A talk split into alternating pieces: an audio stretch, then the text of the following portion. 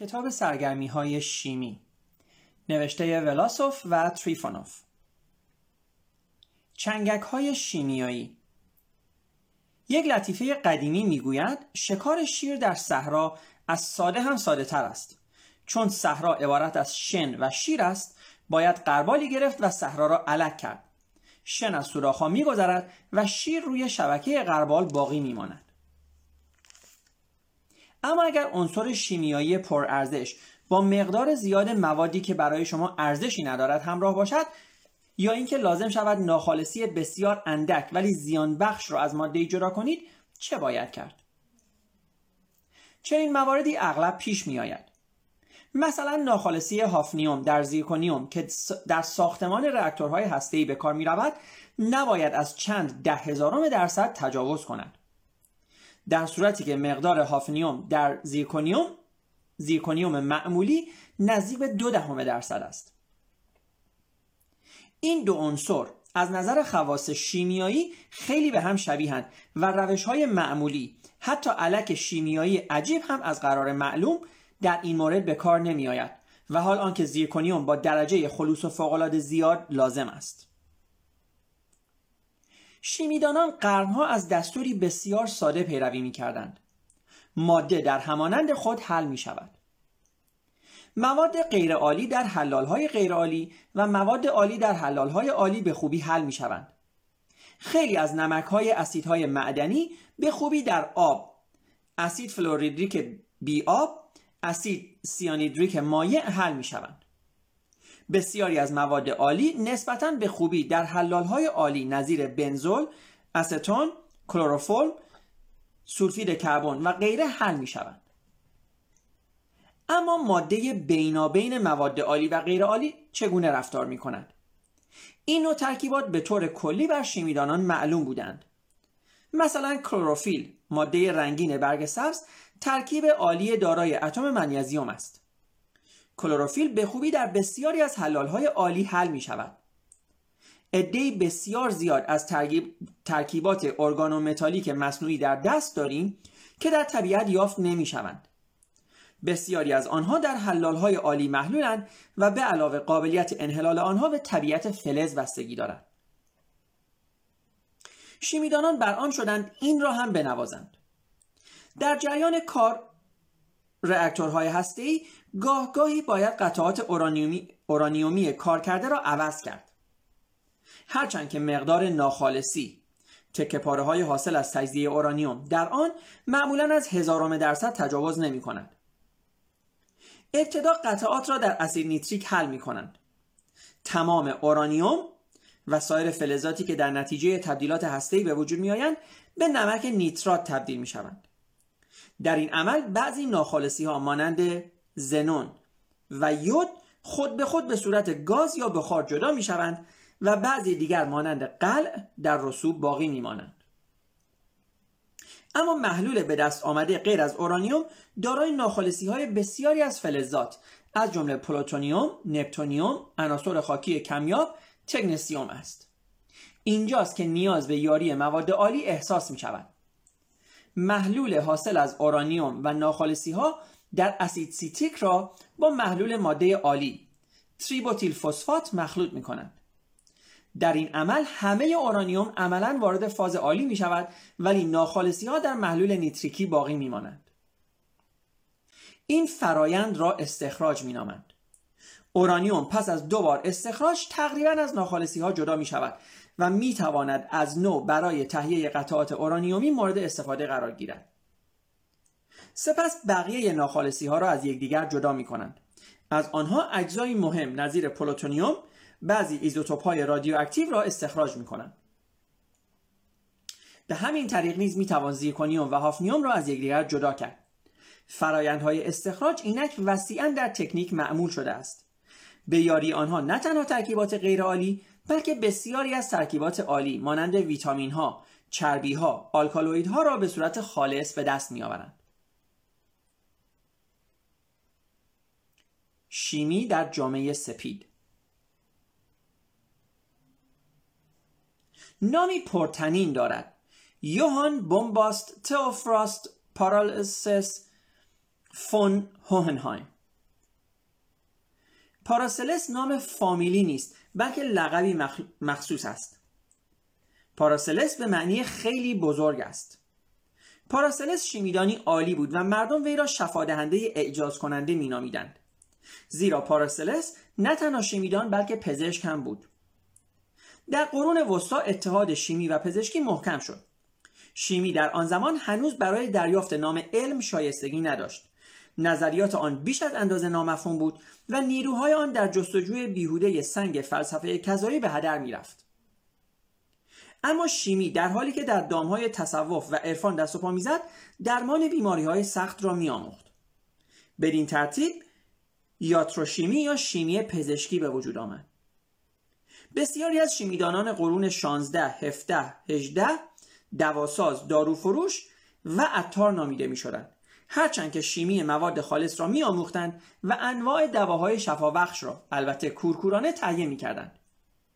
این داروها همیشه هم به حال انسان سودمند نبودند. پاراسلس بین دواسازان از برجستگان بود. صورت داروهای وی شامل مرهمهای جیوه و گوگرد اکنون نیز آنها را برای معالجه بیماری های جلدی به کار می‌برند. نمک های آهن و آنتیموان اصاره گیاهان گوناگون بود. شیمی در آغاز فقط قادر بود موادی آن هم به مقدار محدود در اختیار پزشکان قرار دهد. موادی که در طبیعت یافت می‌شد.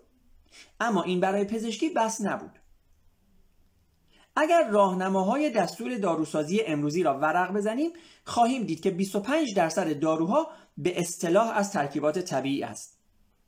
بین آنها جوهرها جوشانده ها اصاره تهیه شده از انواع گیاهان وجود دارد. بقیه تماما مواد دارویی است که مصنوعا تهیه می شود و در طبیعت وجود ندارد. موادی که با قدرت شیمی ساخته شده است. نخستین سنتز ماده دارویی نزدیک به 100 سال پیش از این انجام گرفت.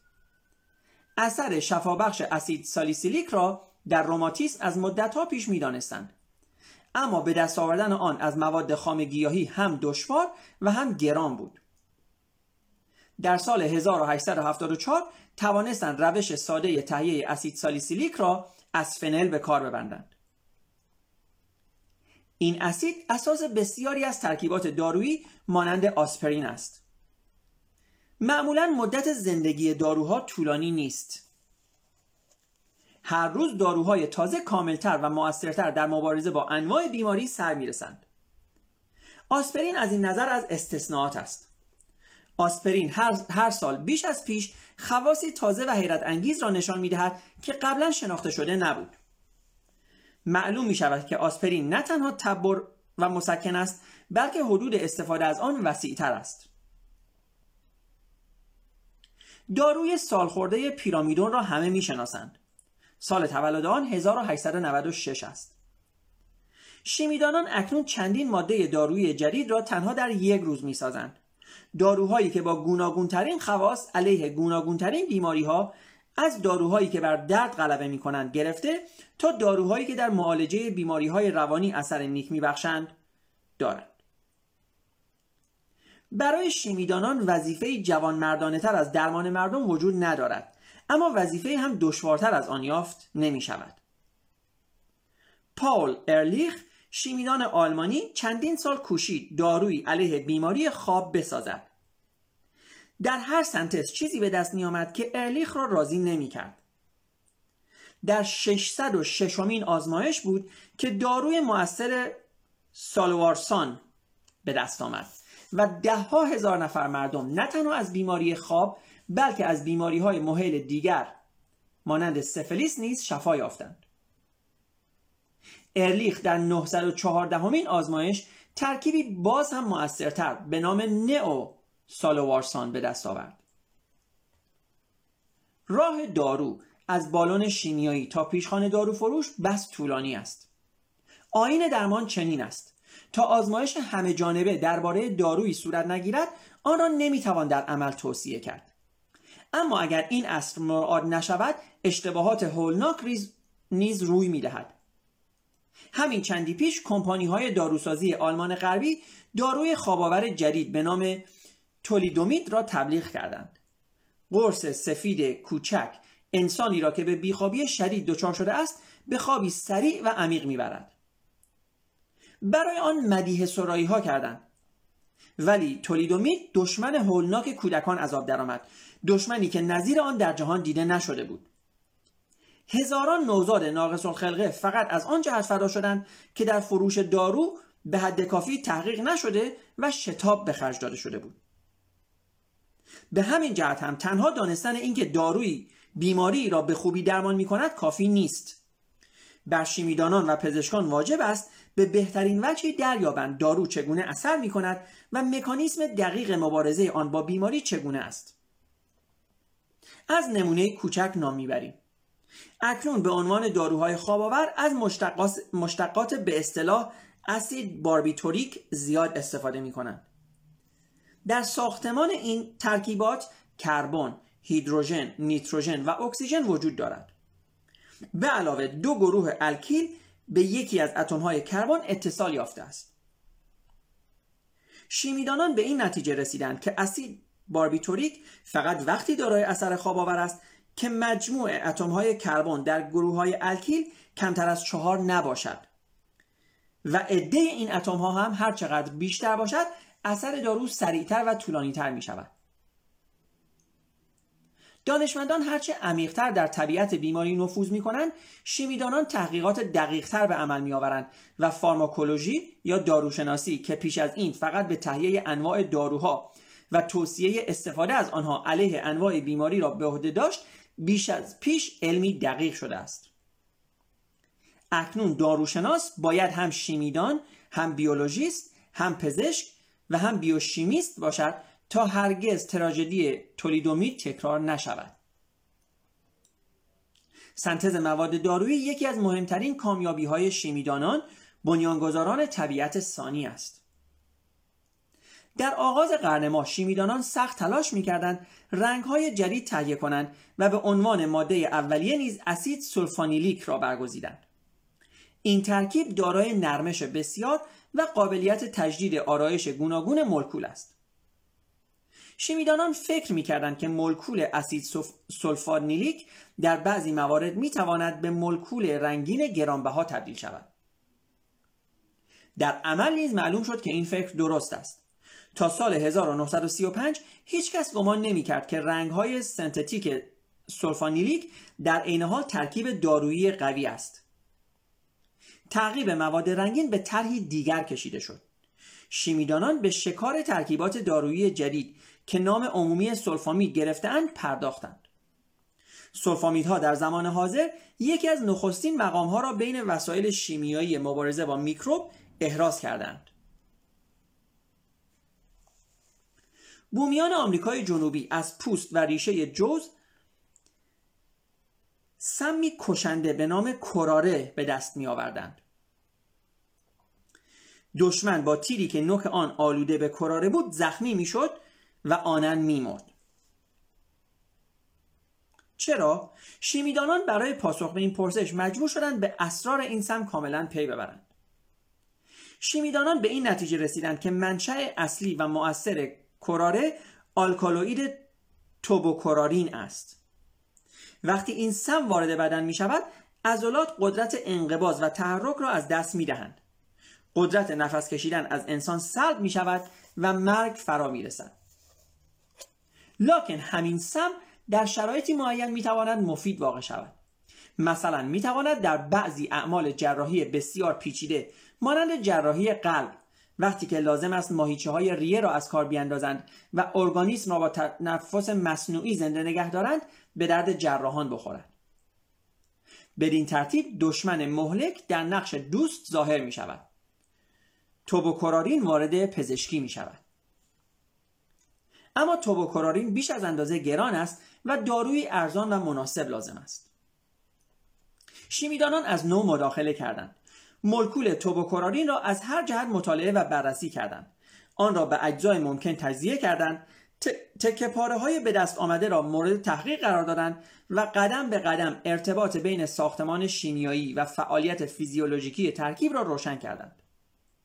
بالاخره معلوم شد که اثر آن به وسیله گروه های ویژه که در آنها اتم نیتروژن با بار مثبت وجود دارد آشکار می شود و فاصله بین گروه ها نیز باید دقیقا معین باشد. اینک شیمیدانان به تقلید از طبیعت برخواستند و میکوشند بر آن نیز پیشی جویند. شیمیدانان در آغاز ترکیبی به دست آوردند که از نظر تأثیر به پای توبوکوراری نمی رسید ولی سپس به تکمیل آن پرداختند و سینکورین دو بار موثرتر از توبوکورارین را به وجود آوردند. باز هم نمونه ای روشنتر مبارزه با مالاریا مالاریا را با گنه یا به زبان علمی کینین آلکالوئید طبیعی درمان می‌کردند. شیمیدانان نیز موفق شدند پلاسموکین 60 بار موثرتر از کینین را بسازند.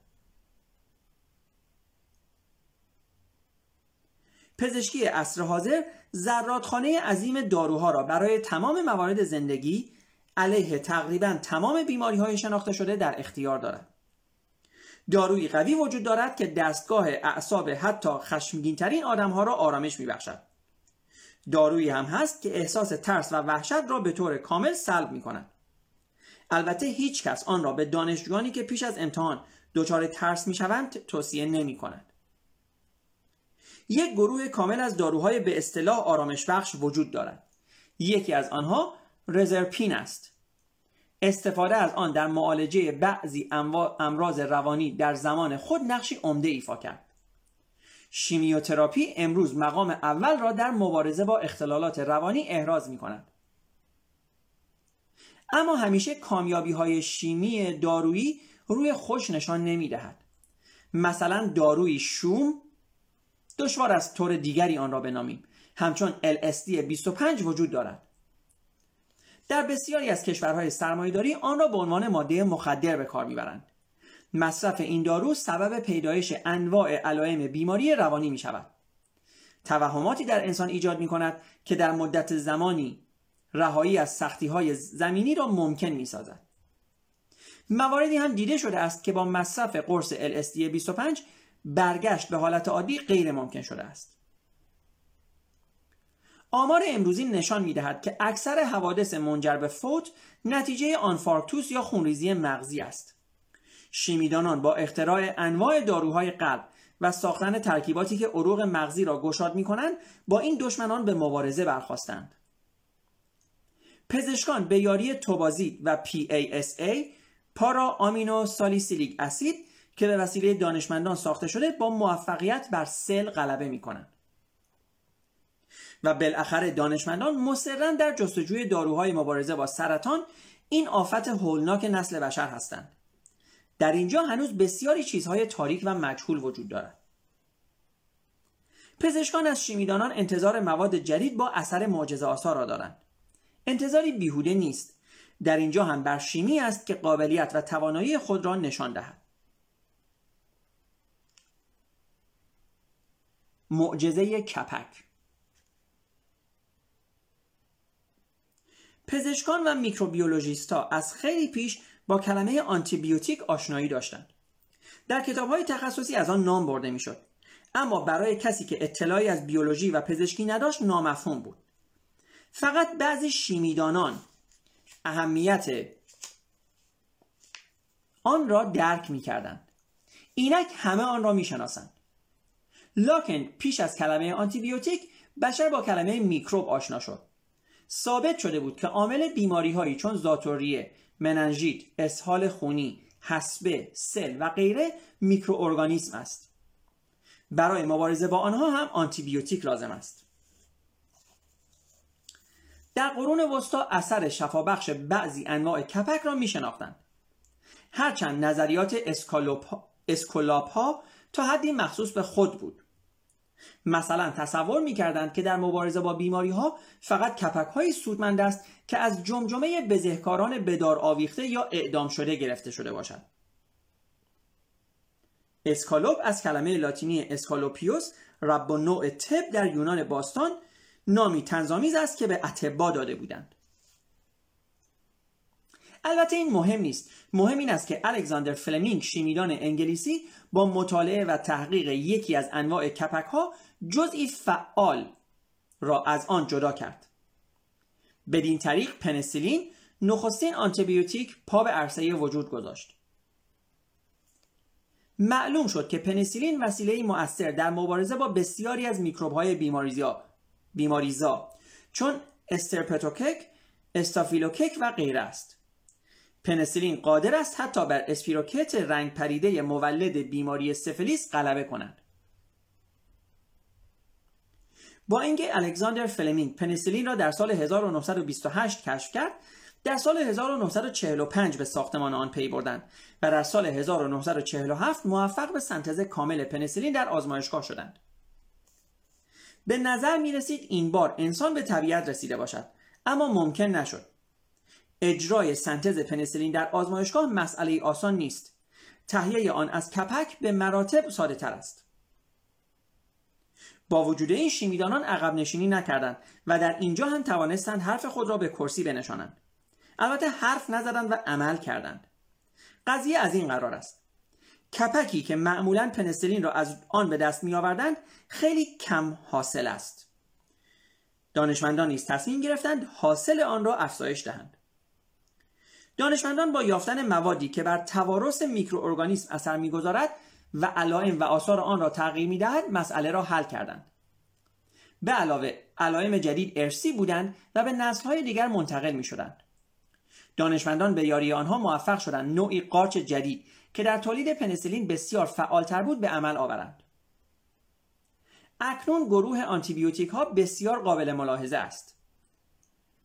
استرپتومیسین و ترامیسین تتراسیکلین و اورئومیسین بیومسین و اریترومیسین روی هم نزدیک به هزار آنتیبیوتیک گوناگون شناخته شده است در حدود 100 تا از آنها در درمان انواع بیماری ها به کار می رود. در تهیه آنها هم شیمی نقشی بزرگ ایفا می کند. پس از آنکه میکروبیولوژیست ها به اصطلاح مایع کشت را که محتوی میرگو ارگانیسم است تهیه کردن نوبت شیمیدانان می‌رسد وظیفه شیمیدانان جدا کردن آنتیبیوتیک جزء فعال است آنها انواع روش های شیمیایی استخراج ترکیبات عالی پیچیده را از ماده خام طبیعی بسیج می کنند. آنتیبیوتیک ها را به کمک جذب کننده های مخصوص جذب می کنند. محققان چنگک های شیمیایی را به کار می‌برند. آنتیبیوتیک ها را به کمک حلال های گوناگون جدا می کنند، در سمغ های مبادله یونی تصفیه می کنند و از محلول رسوب می دهند. بدین ترتیب آنتیبیوتیک خام به دست می آید که از نو در معرض یک سلسله تصفیه طولانی قرار می گیرد تا بالاخره به صورت ماده بلوری خالص در می آید.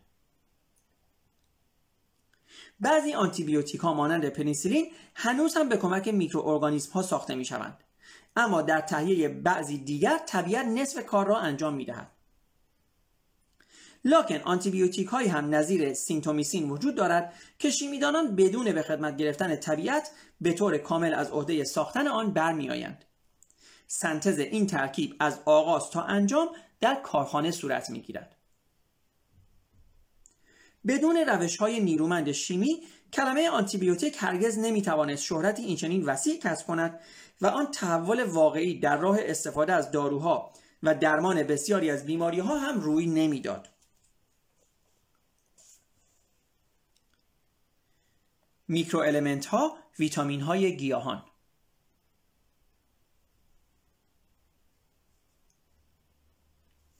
کلمه المنت یا عنصر معانی بسیار دارد مثلا اتم های با بار یکسان هسته عنصر نامیده می شود مثلا اتم های با بار یکسان هسته عنصر نامیده می شود اما میکرو المنت ها چیستند؟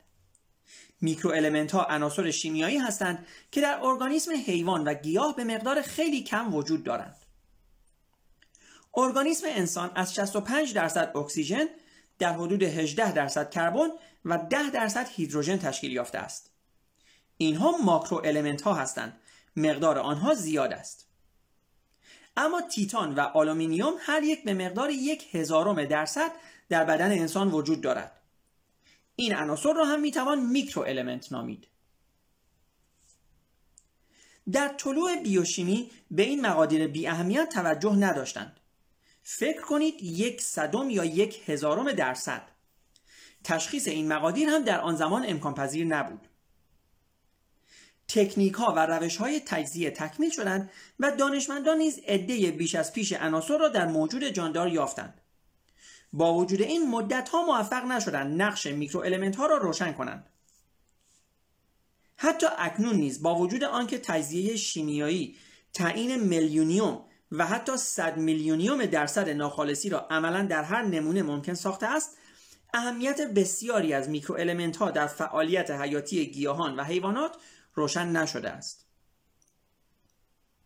لکن امروز چیزهایی آشکار شده است. مثلا معلوم شده است که این عناصر در انواع ارگانیسم وجود دارند. کوبالت بور مس منگنز وانادیوم یود فلور مولیدن روی و حتی رادیوم. آری رادیوم. هرچند به مقادیر ناچیز. لازم است بدانیم که فعلا در ترکیب ارگانیسم انسان نزدیک به هفتاد عنصر شیمیایی کشف شده است و دلیلی وجود دارد که بپنداریم که تمام جدول در ارگانیسم انسان موجود است. به علاوه هر عنصر نقشی کاملا معین ایفا می کند حتی نقطه نظری وجود دارد که بسیاری از بیماری ها به سبب به هم خوردن تعادل میکرو ها در ارگانیسم پیدا می شود آهن و منگنز نقشی عمده در فرایند فتوسنتز گیاهان بازی می کنند. اگر گیاه را در خاکی پرورش دهیم که اثری از آهن در آن نیست برگ ها و ساقه های, آن همچون کاغذ سفید می شوند.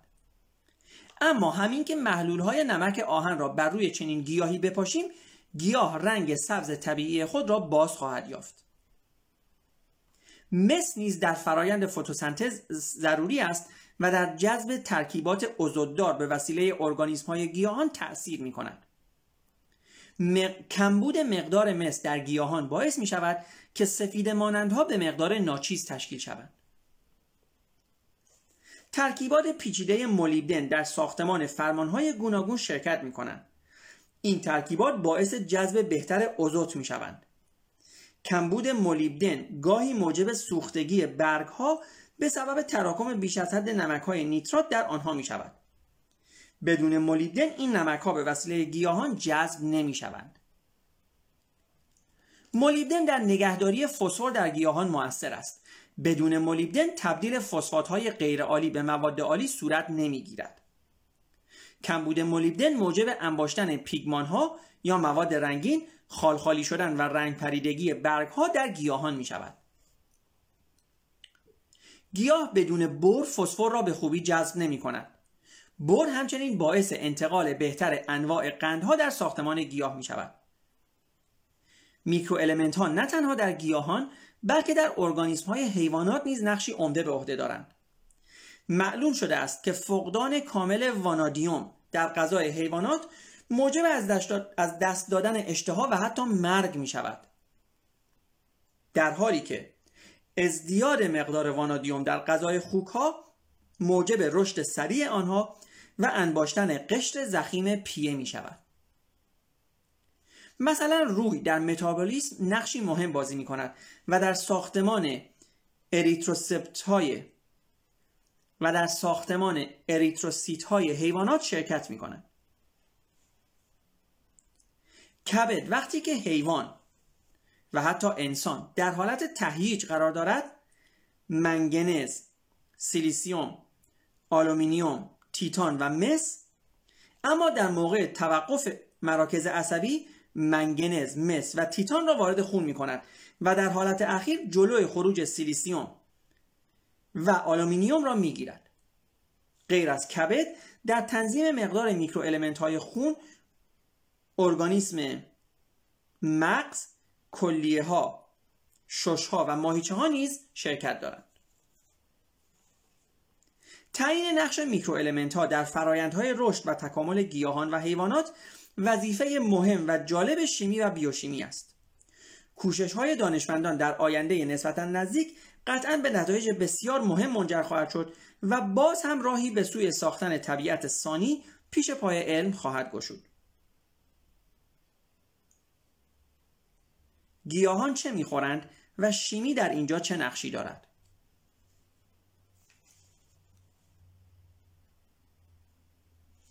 آشپزهای قدیم با دستپختهای خود شهرت داشتند سفره های کاخهای سلطنتی از خوراک های لذیذ رنگین بود مردمی که فراوانی نعمت را می‌دیدند در غذا خیلی مشکل پسند می شدند. گیاهان ظاهرا کم توقع ترند. در سهاری سوزان و دشت های قطبی هم علفها و بطه ها با محیط سازش پیدا کردند. هرچند که ضعیف و رنگ و رو رفتند ولی با محیط ساختند. چیزهایی برای رشد و تکامل آنها لازم است. چه چیزهایی؟ دانشمندان سالها بود که در جستجوی این چیزهای اسرارآمیز بودند. آزمایش ها انجام دادند. درباره نتایج به دست آمده به بحث و جدل پرداختند. اما روشنی به چشم نمی‌خورد. یوستوس لیبیک شیمیدان معروف آلمانی در عواسط قرن گذشته این مسئله را روشن کرد. تجزیه شیمیایی به یاری وی شتافت. این دانشمند انواع گیاهان را به عناصر شیمیایی جداگانه تجزیه کرد. عده این عناصر در ابتدا چندان زیاد نبود. روی هم رفته ده عنصر. کربن و هیدروژن، اکسیژن و آزوت، کلسیوم و پتاسیم، فسفر و گوگر، منیزیم و آهن. ولی همین چند عنصر اقیانوسی سبز را در کره زمین به تلاطم واداشتند. از آنجا این نتیجه به دست می آید. گیاهان برای زندگی باید این عناصر را به شکلی جذب کنند بخورند. چگونه؟ پس انبار آزوقه گیاهان کجا قرار دارد؟ در خاک در آب در هوا. لکن دانشمندان با چیزهای شگفت انگیز روبرو شدند.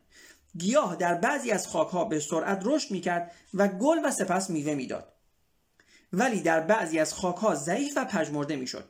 علیل و رنگ پریده می‌شد. زیرا بعضی از عناصر در این خاک ها به قدر کافی یافت نمی‌شد. قبل از لیبیگ هم مردم می‌دانستند که اگر حتی در حاصل خیزترین خاک نیز همه ساله فقط یک نوع گیاه کشت کنند محصول بیش از پیش بدتر می شود خاک لاغرتر می شود و گیاه به تدریج همه ذخیره های عناصر شیمیایی لازم موجود در آن را می خورد. لازم بود خاک را تقویت کرد و کمبود غذایی آن را با دادن کود جبران کرد مردم از خیلی قدیم کود را به کار می بردند. با اتکا به تجربیات اجداد از روی احساس درونی آن را به کار می بردند. لیبیک استفاده از کود را بر اساس علمی قرار داد. بدین ترتیب آگروشیمی یا شیمی کشاورزی به وجود آمد. شیمی به خدمت پرورش نباتات درآمد و در مقابل آن وظیفه‌ای پیدا شد. آموختن مردم که چگونه از کودهای شناخته شده به درستی استفاده کنند و کودهای جدید بسازند امروزه دهها کود گوناگون به کار می رود و مهمترین آنها نیز کودهای پتاسیم، ازود و فسفر است. زیرا پتاسیم، ازود و فسفر عناصری هستند که بدون آنها حتی یک گیاه هم نمی روید. شباهت اندک یا چگونه شیمیدانان به گیاهان پتاسیم خوراندند. زمانی بود که اورانیوم چنین زمانی بود که اورانیوم چنین معروف امروزی چندان مورد توجه و علاقه شیمی نبود فقط رنگ شیشه ها و عکس ها اعلام می داشتند که از آن متأثرند. سپس رادیوم را در اورانیوم کشف کردند. از هزاران تن ماده معدنی اورانیوم ذره ناچیز از فلز نقرفام را جدا کردند و پسمانده ها را که دارای مقداری زیاد اورانیوم بود در انبارهای کارخانه ها انباشتند. سرانجام زمان اورانیوم فرا رسید و معلوم شد که اورانیوم قدرت استفاده از انرژی اتم را به بشر میبخشد. فضولات گرانبها شدند. معادن نمک استاتفورت در آلمان از قدیم مشهور بودند. این معادن دارای بسیاری از نمک ها به خصوص نمک های پتاسیم و سودیوم بودند. نمک سودیوم نمک تعام فورا مورد استفاده قرار می گرفت اما نمک های پتاسیم را به سادگی دور می ریختند نزدیک معدن کودهای بزرگ کوههای بزرگ به وجود می آمد و مردم نمی‌دانستند با آنها چه کار کنند. کشاورزی به کودهای پتاسیومی احتیاج مبرم داشت اما از این فضولات نمی‌شد استفاده کرد زیرا در آنها مقداری زیاد منیزیم وجود داشت.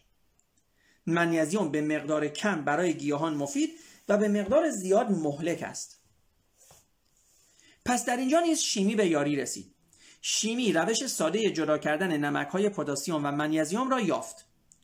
کوههایی که معادن استاسفورت را احاطه کرده بودند در یک چشم به هم زدن آب شدند مورخان علم خبر می‌دهند که در سال 1811 در آلمان نخستین کارخانه به عمل آوردن نمک های پتاسیم ساخته شد پس از یک سال عده آنها به چهار رسید و در سال 1872 33 کارخانه در آلمان بیش از نیم میلیون تن نمک خام را به نمک قابل استفاده تبدیل کردند.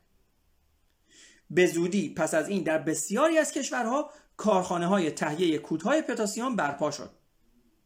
اینک در بسیاری از کشورها ماده خام پتاسیم چندین بار بیش از نمک خام بیش از نمک تام استخراج می شود.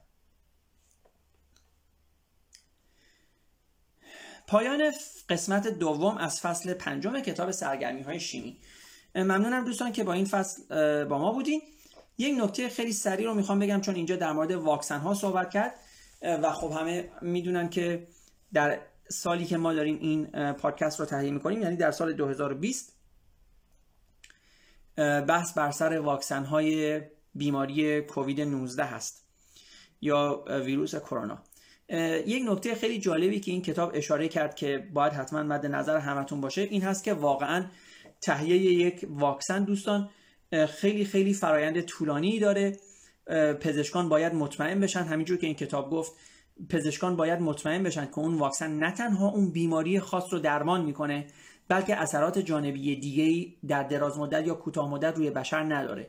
طبیعتا یک سری اثرات خیلی خیلی دراز مدت رو خب به هر شکل نمی‌تونن تشخیص بدن احتمالا ولی بعضی از اونها رو می‌تونن. به همین دلیل هم هست دوستان که تهیه هر واکسنی. حتی اگر اون واکسن موفق هم باشه در آزمایش های اولیه باز هم به طول می انجامه به خاطر اینکه همینطور که گفتم دانشمندان باید مطمئن باشن که اون واکسن روی بدن تاثیر بد در دراز مدت نداره. حالا اینجا چند تا بحث مطرح هست. مثلا شما میشنوین که بعضی از کشورها مثل آمریکا مثلا گفتن ما واکسن رو سال دیگه می‌تونیم به بازار بیاریم و بعضی از کشورها مثل روسیه گفتن که ما در اکتبر همین امسال یعنی سال 2020 واکسن رو به بازار میاریم. یادتون باشه دوستان یک مسئله دیگه ای که هست که اصطلاحا دست و پای علم رو به شکلی میبنده توی اینجور مسائل مسئله مربوط به نحوه آزمایش کردن هست. بالاخره این آزمایش ها همینطور که می‌دونی اول روی حیوانات باید انجام بشه. که مطمئن بشن که اثر جانبی خیلی مهلکی نداره. معمولا روی موشهای آزمایشگاهی این کار رو انجام میدن.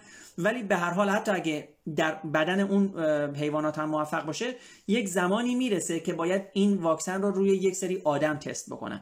و طبیعتا بحث های مربوط به اصطلاحا اتیکس بحث های مربوط به اخلاقیات و وجدانیات که خب در غرب خیلی خیلی جدی گرفته میشه اینجا مهم هست. یعنی بحث هایی هست که خب بالاخره این افرادی که روشون آزمایش میشه این اصطلاحا این واکسن ها واکسن های اولیه مطمئن باشن که مثلا اثرات خیلی خیلی بدی براشون پیش نمیاد.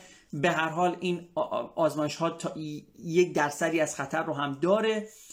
شده گاهن که بعضی از افرادی که در آزمایش های اولیه واکسن ها شرکت کردن خیلی خیلی به مشکل برخوردن یا حتی خدای نکرده فوت شدن. بنابراین بنابراین این رو می‌خوام دوستان بهتون بگم که در کشورهای غربی که بحث های ethics خیلی خیلی مهم هست و خیلی اهمیت داره یک مقداری تولید واکسن بیشتر طول می‌کشه تا اون پروسه ethics انجام بشه. در بعضی از کشورها مثل چین یا روسیه که خب پروسه های ethics ظاهرا به این قدرت و به این قوت رعایت نمیشه طبیعتا کاری مقداری سریعتر پیش میره. به خاطر اینکه خیلی لازم نیست که از انواع و اقسام دیپارتمان ها و به قول معروف نامنگاری ها عبور بکنن.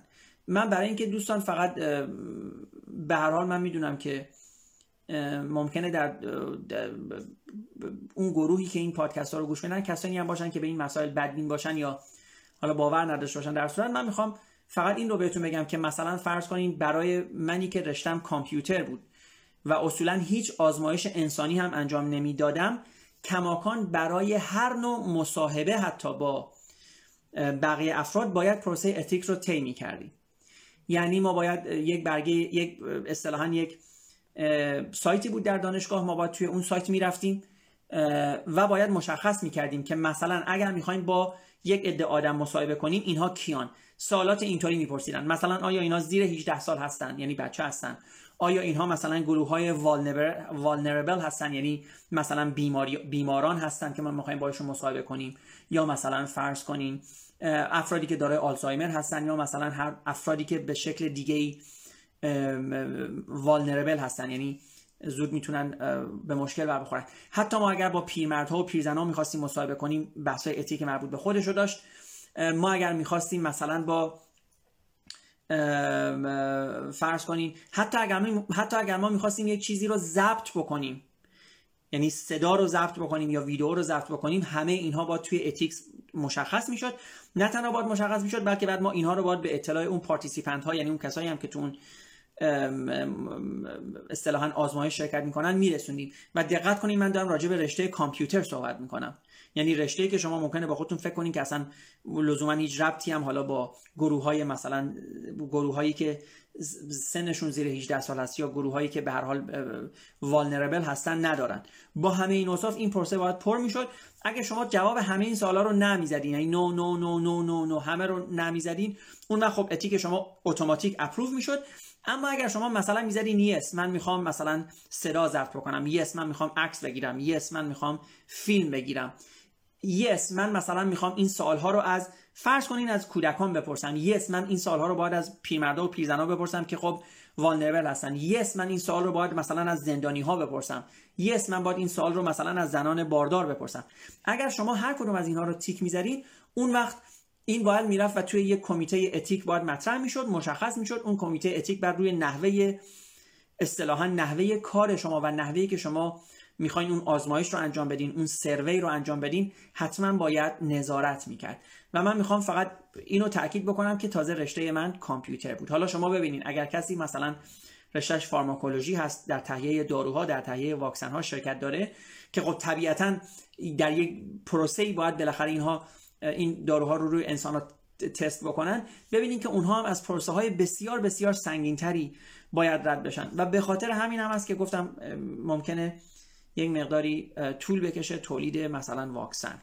حالا گفتم در کشورهایی که این پروسه لازم نیست یعنی یا کمیته اتیکس ندارن یا به هر شکل یک مقداری ممکنه قوانینشون آسونتر و راحت به اصطلاحا آسانگیرانه تر باشه.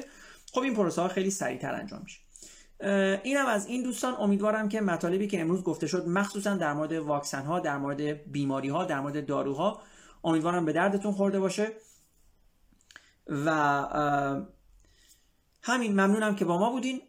می‌تونین پادکست های ما رو از کانال مینیو تاک در اینستاگرام در تلگرام یا در یوتیوب دنبال بکنین. همچنین پادکست های ما رو می‌تونین در با search کردن مینیو پادکست یا مینیو تاک مجدد در Anchor، Breaker، Spotify، Castbox، Google Podcast یا Apple Podcast هم search کنین و گوش بدین. ممنونم که با ما بودین و خدا نگهدار.